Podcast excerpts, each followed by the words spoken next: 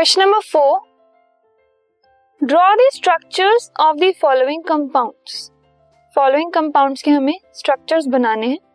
First है ethanoic acid second है bromopentane bromopentane के लिए हमें ये भी बताना है are structural isomers possible for bromopentane bromopentane के स्ट्रक्चरल आइसोमर्स पॉसिबल हैं या नहीं?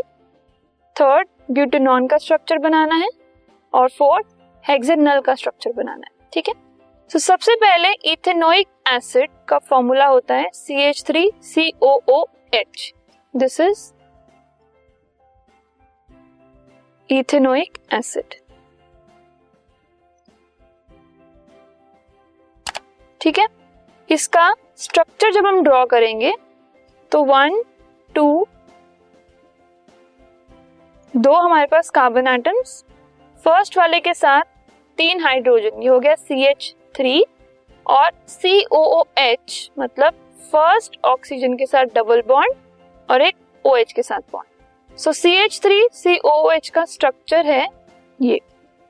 This is the structure of ethanoic acid next है ब्रोमोपेंटेन नाउ ब्रोमोपेंटेन के साथ हमें उसके स्ट्रक्चर भी बताना है और आइसोमर्स अगर प्रेजेंट हैं, वो भी बताने. So there are many structural isomers possible for bromopentane.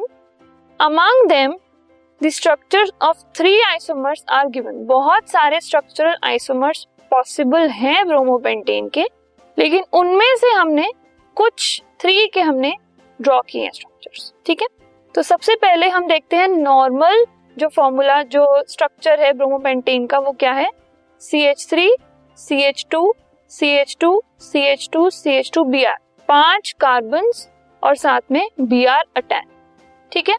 अब इसी को अगर हम देखें, तीन आइसोमर्स की फॉर्म में तो एक तो यही वाला स्ट्रक्चर हो गया, जिसमें एक स्ट्रेट चेन कार्बन है, साथ में ब्रोमीन अटैच्ड है एंड में, एकदम कॉर्नर में।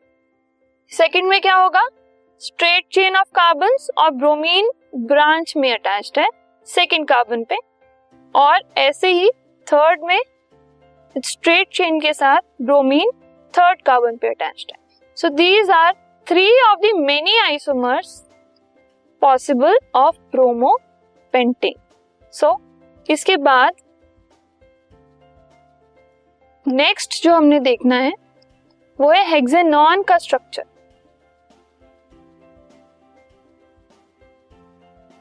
ठीक है?